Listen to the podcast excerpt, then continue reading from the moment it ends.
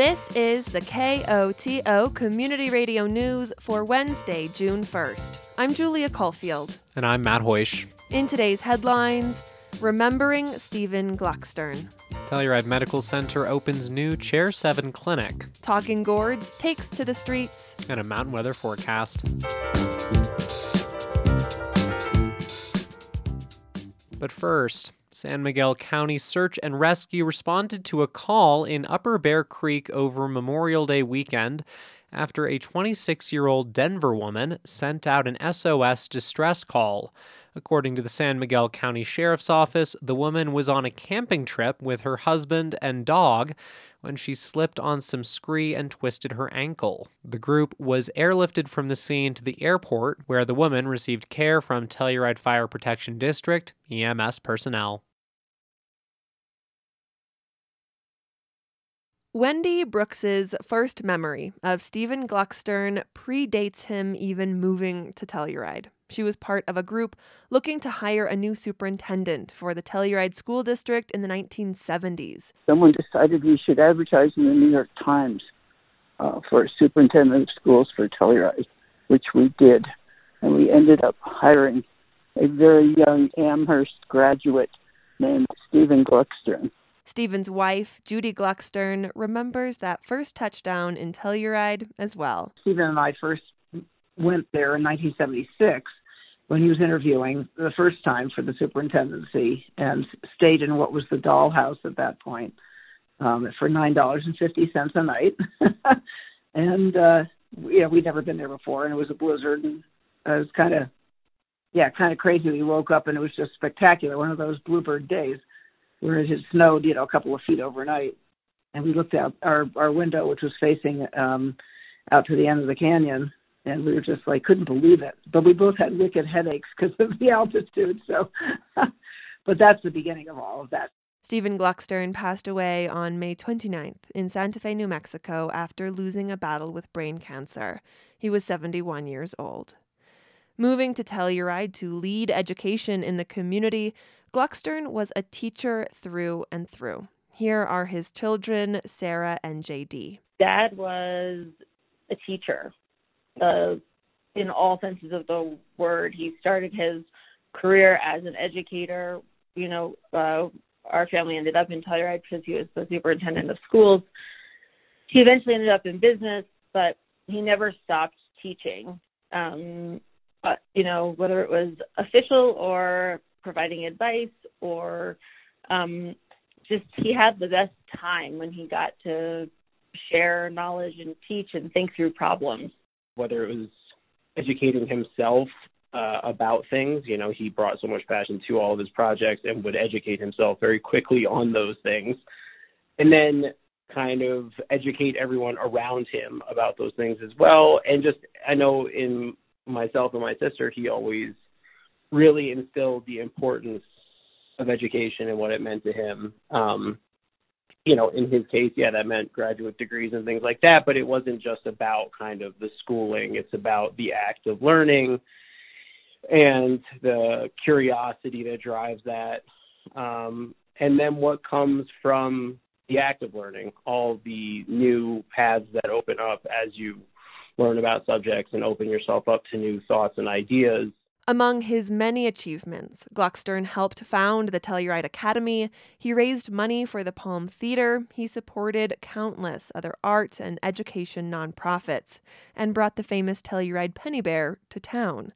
For Sasha Cuccinello, artistic director at Telluride Theater and a friend of Gluckstern's, he was instrumental as a new artist moving to the region. Stephen, over the years, has been um, a father figure, a mentor, an advice giver, um, you know, when I've needed to be smacked around a little bit, he's totally done that as well. And he stepped in when people needed help.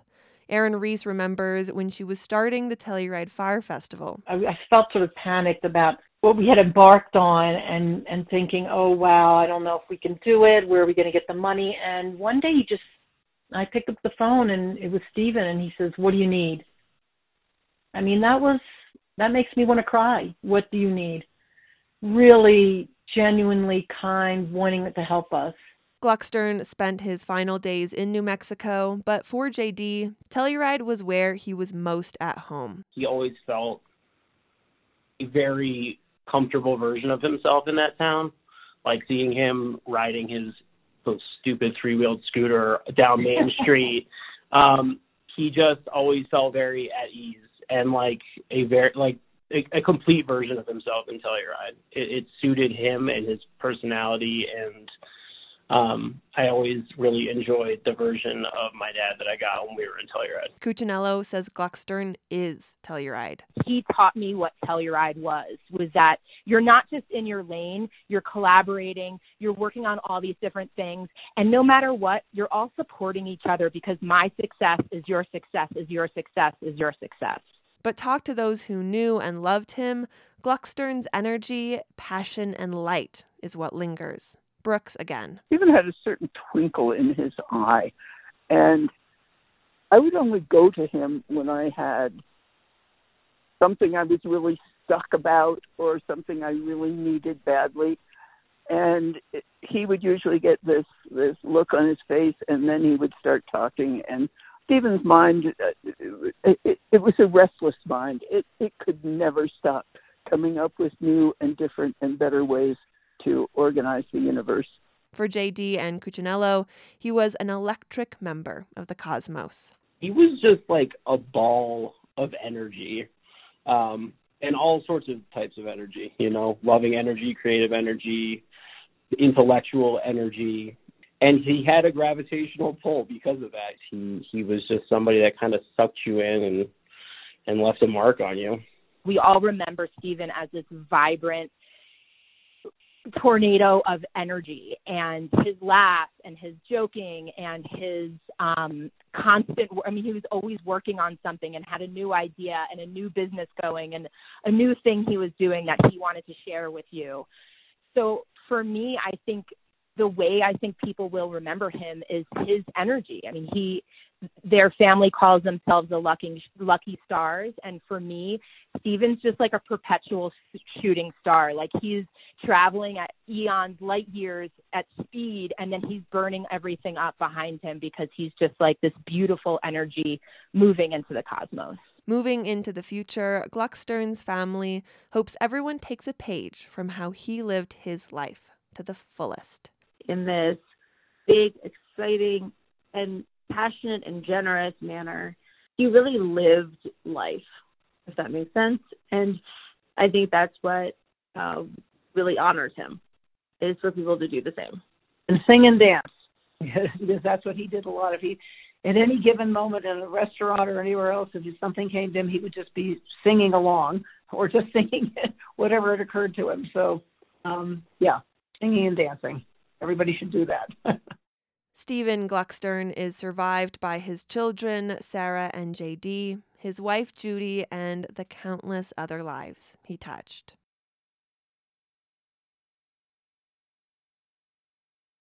On Wednesday, the Telluride Regional Medical Center opened its new Chair 7 clinic at the base of the lift in Cimarron Lodge. Today was the very first day. I saw I saw one person here yesterday. Okay, so but, soft opening. Soft opening, yeah. Dr. Sharon Grundy is the Med Center's primary care medical director. The new satellite office comes as the Med Center nears the end of their lease in the depot building, which they'd been using for respiratory care throughout the pandemic. So we wanted to go ahead and shift our direction and figure out what we were going to do. So sometime last year we started planning what our next steps were, because there continues to be many steps to COVID 19 and its impact on healthcare. The team decided to move respiratory complaints to an area in the med center, which meant they had to relocate some primary care to the new building. As for the type of care that will happen in the new clinic, I think we'll do a lot of wellness visits over here, um, some well child checks eventually, follow up of medications, mental health visits, rash. I can do skin biopsies over here we can do a lot of stuff over here. The Med Center, Grundy explains, also hopes to use the extra space to host group therapy sessions. Self help, relationship, group session, addiction. Uh, so there's a big inner space in this building uh, or in this office space. So we're hoping to maybe be able to do that some after hours or over lunch. But Grundy adds some things won't be available at the Chair 7 clinic. This first couple of months, we're not doing a lot of vaccines over here, so all vaccines will be in the main building. Um, so childhood vaccines, tetanus shot, etc. We also don't have X-ray over here, and we won't have X-ray over here. So if you have a, a knee injury, a broken bone, you fell off the trampoline and hurt your wrist, you and your child need to go to the schedule at the main facility. But don't expect the Chair 7 clinic to stay for the long haul. The Telluride Hospital District notes the new clinic is a short term step. The district continues to work on plans for a larger hospital facility at Society Turn. Once, and if that comes to fruition, Grundy anticipates the whole organization will move out there. There's still a lot of steps to go through for us to actually be able to break ground. Uh, so we are expecting about three years to continue to work in this type of situation. As for the name of the new clinic, Grundy says the hope is people will be able to easily find it. That proved hard with the previous depot clinic. The depot building is funny. You'll go through a list of trying to explain what building it is, and eventually you have to say the old AHA building. and for some people, you have to say Harmon's old restaurant. so far, the new clinic is running well. Laura Cattell is a physician assistant with the Med Center. She says her opening morning went better than she expected. It's amazing. So much more organized, and it feels great down here. Really positive energy. She isn't alone in her enthusiasm. Jimena Rebollero Leon is a nurse in primary care. This is just an exciting place to be. Everything looks um, nice, modern, open, which, considering I've been in the depot and the testing site, feels very um, refreshing and exciting. And in case you were wondering, all three are considering the possibilities to make it out on the slopes during breaks in the winter. Here's Grundy. That's one of my favorite ski runs right there. Under chair seven is like my lifetime favorite ski run. And on a good powder day, nobody ever, like, very few people are skiing it because they all try to go to the upper part of the mountain. I call it seven on seven. Try to get seven laps on seven. In the meantime, if you schedule a medical visit, Grundy suggests double checking if it's at the Maid Med Center building or the new Chair 7 clinic. As I was leaving the space after my opening day visit, some appropriate music was playing over the speakers.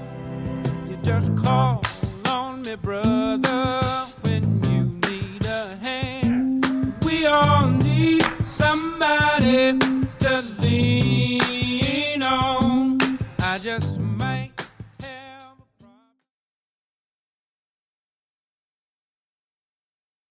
For the past two years, the Talking Gourds poetry program has met in Zoomed screens, sharing a love of poetry.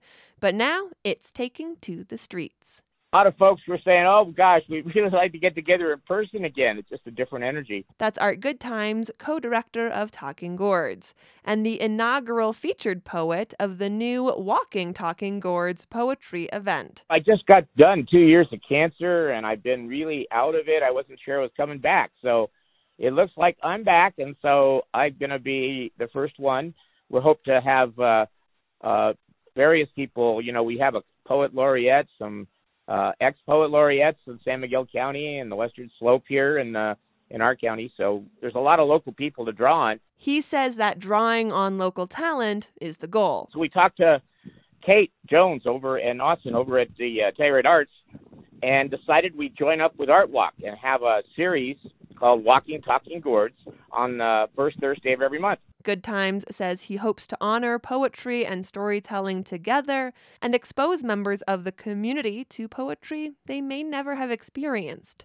To Goodtimes, poetry is like opera. Opera is one of the most amazing art forms in Western tradition because it encompasses dance and singing and writing and poetry and music. It's really quite spectacular when done well the nice thing about poetry is that it's one voice. What you don't need a band, you don't need an instrument. All you need is your voice. And so it's a very simple and everyone has access to it. And those that do it really well transform language into incredible meaning. And so for those that have never experienced poetry that actually touches you and not just some boring rote read kind of uh, lyrics, then uh, Walkie Talking Gourds or the poetry series we've had, Talking Gourds, I think it's really important. The event will include a featured reader with the opportunity for other poets to share their work.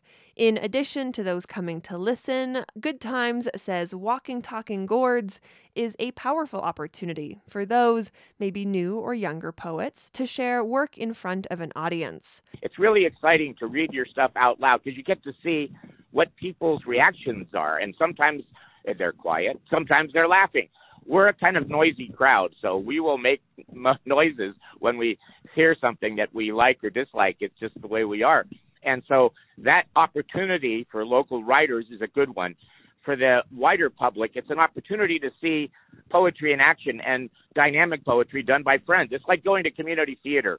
Uh, live events like this are really kind of exciting to see your friends doing things you maybe didn't expect them to. Of course, Goodtimes can't leave without sharing a teaser for Poetry Night called Honesty. I told everyone I loved her him. I told her him I loved everyone. Oh boy, honesty. Now nobody wants to see me. The first Walking Talking Gourds poetry event will take place this Thursday, June 2nd at 6:30 p.m. at the Sheridan Opera House Show Bar patio. The town of Mountain Village is implementing water restrictions due to dry conditions. The restrictions apply to outside irrigation in Mountain Village, ski ranches, Elk Run, and Skyfield. Under the water restrictions, all properties north of Mountain Village Boulevard and Elk Run residents may only water their landscaping on Mondays, Wednesdays, and Fridays before 8 a.m. or after 7 p.m., with irrigation clocks set to 70 to 75% of normal water consumption. Properties south of Mountain Village Boulevard, plus ski ranches and Skyfield, may only water their landscaping on Tuesdays, Thursdays, and Saturdays before 8 a.m. or after 7 p.m., with irrigation clocks set to 70 to 75% of normal water consumption. All exterior water features must be turned off, and no trucked in water will be allowed to be hooked up to existing irrigation systems. Mountain Village's water restrictions went into effect on Wednesday, June 1st. Is it unethical to have a child in the 21st century? How can we love another person with all of their imperfections and insecurities? What does it mean to be a good person in our increasingly complex world? Those are some of the big questions at the heart of Lungs, a play by English playwright Duncan Macmillan that follows two people in what Macmillan describes as, quote, a single conversation that spans a lifetime.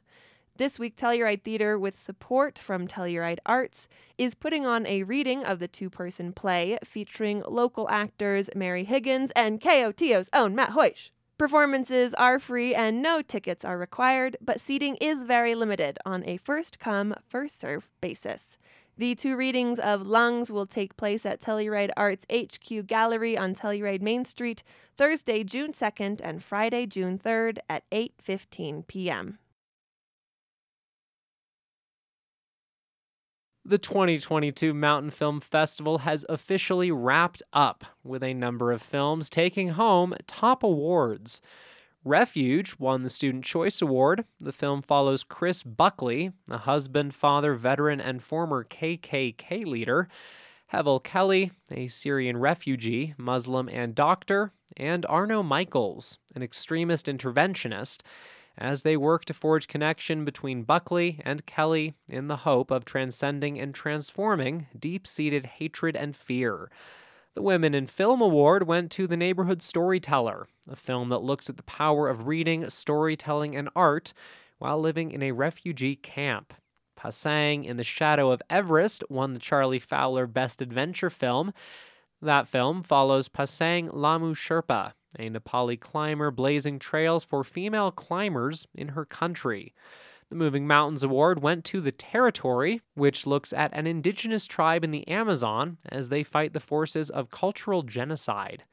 Meantime, won Best Short Film. That follows Michael Workman and his father Tim, who is struggling with memory loss as they reflect on the past and the chapters of life between father and son. Bad Axe won Best Documentary. That film follows a family struggle to keep their restaurant afloat during the pandemic paired with involvement in the Black Lives Matter movement and the intersection of the personal and the political. And finally, the prized Audience Choice Award went to The Holly. The film investigates a fatal shooting by anti gang activist Terrance Roberts and the layers of community, government, law enforcement, and media that become intertwined in gentrification, violence, and development in Denver. While the in person festival is finished, individuals can still watch some of the films online. Passes are available at mountainfilm.org. Governor Jared Polis has signed a bill to spend $100 million on programs to reduce homelessness. KOTO Scott Franz has more. Cities and towns can use the money to build emergency shelters and temporary housing for people experiencing homelessness. Funding can also be used for rental assistance programs.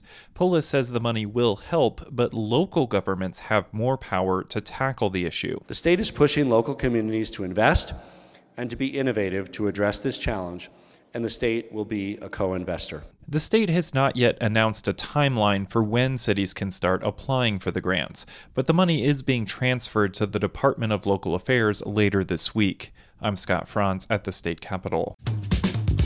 The National Weather Service forecast for the western San Juans calls for mostly clear skies tonight with a low in the mid 30s.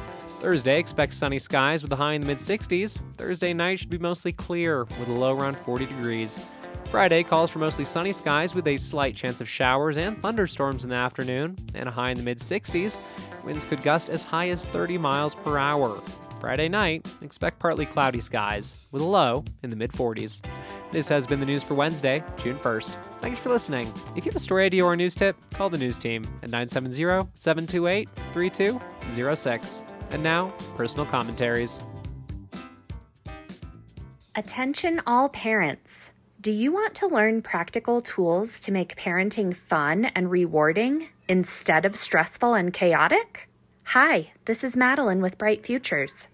Join us on Wednesday evenings this summer for six weeks of free Love and Logic parenting classes. Sessions start July 13th and space is limited, so contact Bright Futures to register today. Hello, Telluride. This is Megan Barry, Director of Rainbow Preschool and Rockies After School Program and Summer Camp. After a two year hiatus, Rainbow Rockies and Rascals Toddler Program are hosting our annual fundraiser, and it is an extra special year. We will be celebrating 50 years of Rainbow Preschool. This is a huge milestone, and we want the whole community to come out and celebrate with us. If you are a student who attended our programs, if you are a former board member, staff member, or program parent, we want you there. If you've seen our adorable kids walking through town, or if you've walked past our doors, we want you there. After all, it's all about community, and we couldn't have created such a special place for children without you all. So please mark your calendars for Friday, June 3rd at the Transfer Warehouse from 5:30 to 9:30. Tickets are $15 at the door or from any program parent. A ticket gets you entered into a 2022-2023 ski pass raffle Free champagne while it lasts, delicious food, a silent live auction emceed by Zoe Donnell, live music by Sean Mahoney and Flatliner Express with some special guests, a 50 year slideshow, and a community event to remember. Some amazing auction items will include a balloon ride for two, wood flooring, Wagner skis, fine jewelry, hotel stays, festival passes, and much more. So come on out to the Transfer Warehouse on June 3rd, and we can't wait to celebrate with you all. Thank you, Koto. Opinions broadcast over KOTO are those of the speakers. You are also invited to express your views after the news or on Access each weekday at around 4 p.m. If you would like to comment, please contact a staff person here at Koto. We encourage you to speak out on important public issues.